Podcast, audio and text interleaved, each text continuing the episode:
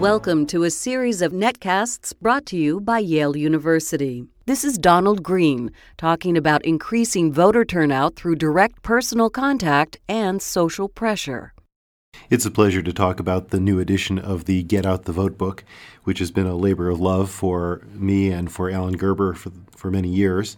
Uh, it grows out of more than 10 years of uh, research conducted by both us and our colleagues, our students, uh, our friends in, in both partisan and nonpartisan campaigns, and it's exciting to put together the findings of these uh, various studies into a single package and to address it to a general audience as opposed to an academic audience. So it's written to be accessible.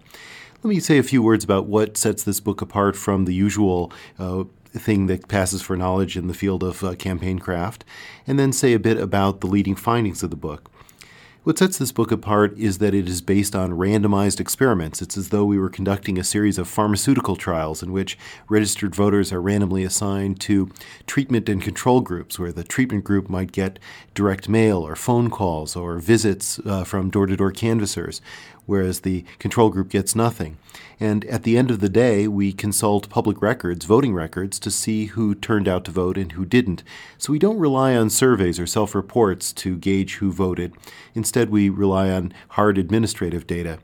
And the transparency and the clarity of this kind of analysis means that it has a kind of special persuasiveness. And that persuasiveness, I think, has fundamentally shaped the way in which candidates and campaigns have uh, crafted their campaigns over over the last few election cycles.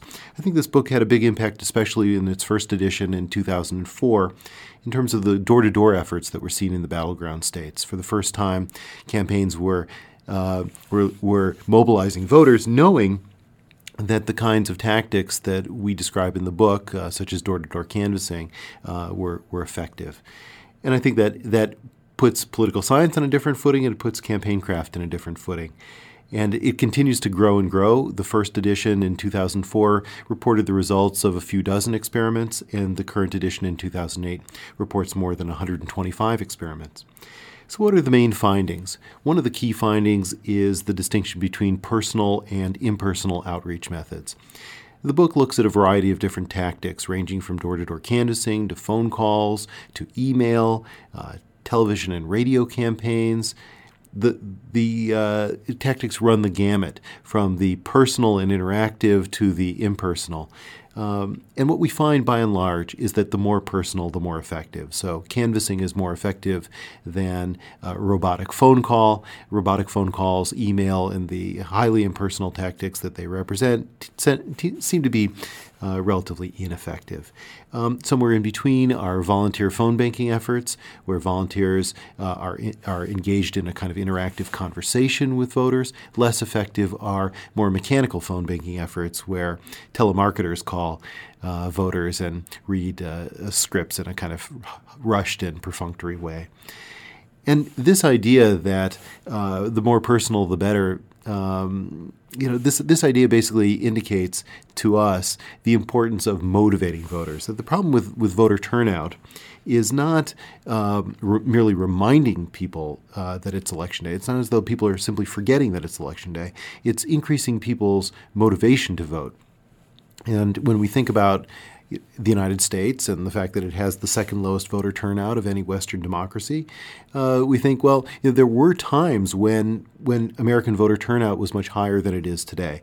In the 19th century, 80, 90 percent of uh, towns turned out to vote, and part of the difference has to do with the environment in which people voted. And much of our recent research, and the research that I want to discuss in just a moment in the new edition of Get Out the Vote, is trying to find the ingredients that led to higher turnout in 19th century America. And one of those seems to be um, the visibility of uh, votes cast in the 19th century. After all, that was the era before the secret ballot when people were voting in public. They and their neighbors were often at the polls for hours to see and be seen. People cast votes in, in public but also it was a time when voting took place in a festive carnival like atmosphere where the uh, whiskey flowed and it was essentially a, a celebratory atmosphere, very different from uh, what has been described as the morgue like atmosphere associated with uh, contemporary elections. And so we've in recent years been exploring what can be done to enhance the the fun aspect, the social aspect of voting, and I'll describe those findings in just a minute. So let, let me say a bit about what's new in the uh, in the latest edition, the 2008 edition of Get Out the Vote. The the, the uh, book, incidentally, um, like the faculty members who wrote it, has been growing a little fatter, and so it's not the svelte volume that it was in 2004. But the ad- additional chapters can consist of uh, chapters of, on the mass media and chapters on uh, social dimensions of voting, things that in, involve um, events and festivals and the like. So let me say a bit about those findings. One, one line of, of research uh, looks at festivals, and, and here we conducted a series of randomized experiments in a variety of towns in collaboration with a, variety of groups that were uh, local to those communities. Our basic approach was to take uh, a handful of precincts and randomly assign one or two of them to receive a party. The rest would be left alone, and the party consisted of a kind of uh, family friendly uh, atmosphere, food and free uh, drinks, but these were alcohol free drinks in, in contrast to their 19th century counterparts. These were publicized in newspapers and, and around, around town with flyers. And the idea was to transform the turnout problem from getting people to go to the polls to getting people to show up to a party that would be at a polling location. And by and large, they were quite successful. I think we have a lot to learn about how to throw an effective party but that said, uh, there's no question in my mind that this is a potentially attractive tactic to people who want to organize uh, friends who may or may not vote um, or uh, like minded members of their um, religious communities or social communities. Uh, this seems like a perfect opportunity to bring to bear the kinds of social networks that I think have been proven to be an important stimulus to voter turnout. The second kind of tactic is a somewhat darker tactic. It, it uh, imposes one of the strongest psychological forces on people, namely social pressure, the feeling of obligation to do a civic duty. Here we conducted a massive experiment in the state of Michigan in 2006, sending people four different kinds of direct mail. So, this is a very large study involving hundreds of thousands of people, a very large control group which received no mail, and then a series of four treatment groups that uh, each experienced a, a progressively greater amount of social pressure. So, in the lowest social pressure group, people were simply encouraged to do their civic duty and vote. In the, in the next group, they were told to do their civic duty and vote, but they were also told that researchers would be examining their their records to see whether, in fact, they did vote, but they wouldn't be contacted in any way. The next uh, gradation is do your civic duty and vote. Voting is a matter of public record. We're going to check on whether you voted. And by the way, here is whether you and your housemate uh, have voted in the last two elections, and we'll be updating that after the election. And then the strongest uh, imposition of social pressure is do your civic duty. Voting is a public act. We'll be uh, monitoring whether you vote. Here's whether you and your housemate voted. And besides, here's here's whether you and ten neighbors have have voted. And we'll be sending the same missive to them and the results were were explosively uh, large, um, much larger than we in our uh, researcher betting pool had imagined. Um, the effects of the full court uh, press, the neighbors treatment, if you will, uh, is is roughly in the order of uh, eight percentage points, which is uh, roughly the same kind of effect that you would expect to find if you had canvassed people door to door. Uh, the self treatment, uh, just just showing people their own voting records, is is no slouch either, increasing turnout by roughly five percentage points over a base rate of voting in that election of uh, 35, 30 percentage points. So the the the importance of this tactic is not to be underestimated, and it gives us some sense of, of why 19th century elections might have featured such high levels of turnout, because after all, you were there to see and be seen. And once uh, the advent of the secret ballot uh, made it so that you were no longer uh, seeing and be, being seen. Uh, you could, um, you know, you could avoid the shame that came with uh, with not voting. Other other kinds of uh, chapters of note in the in the book concern mass media. And here we're breaking new ground because although mass media have been around for a long time, they have seldom been the subject of randomized evaluations. And here, the the studies of note involve two two recent experiments.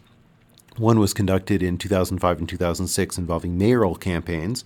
Uh, here we randomly selected a series of media markets to deploy public service announcements encouraging people to to vote in the upcoming elections and describing who the candidates were.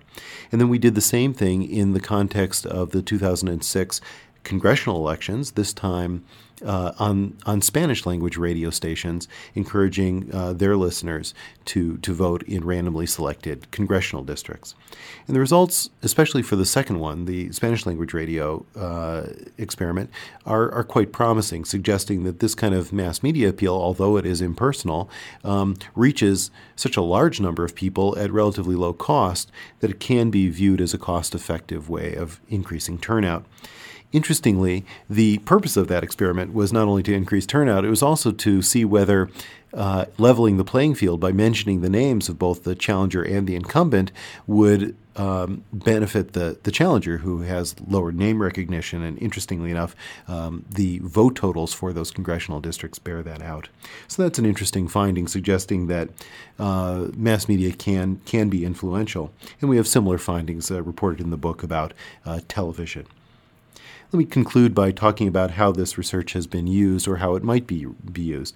One of the fun things about this book is that we, in the 2004 edition and, and expanded in the 2008 edition, include a description of how one can conduct one's own experiment.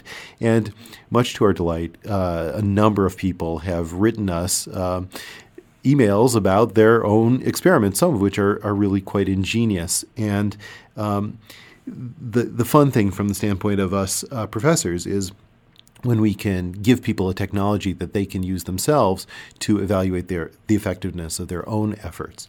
But I think that more fundamentally, the, the role of the book and the research that has gone into it has been to place on a new level the seriousness with which um, campaigns and campaign craft are evaluated. It used to be the case that no one would ever conduct randomized experiments. Now, randomized experiments have become a kind of standard operating procedure uh, among both partisan and nonpartisan campaigns. And for the first time, campaign consultants and vendors are being held accountable for the services that they sell.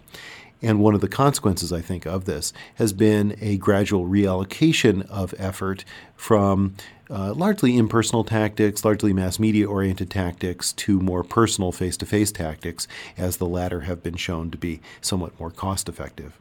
And finally, I would say that the, this is ongoing work. It, it's far from the case that we understand every aspect of campaigning, and we are trying to branch into new areas and looking, as always, for partners on both sides of the political aisle, as well as nonpartisan partners, to study a variety of communities that have yet to uh, have have outreach efforts evaluated, and we're always um, eager to train other students and faculty members and and uh, non-academics in uh, the practice of research methodology. And so we hold a summer institute each summer at Yale uh, in July, uh, designed to uh, convey just that kind of information.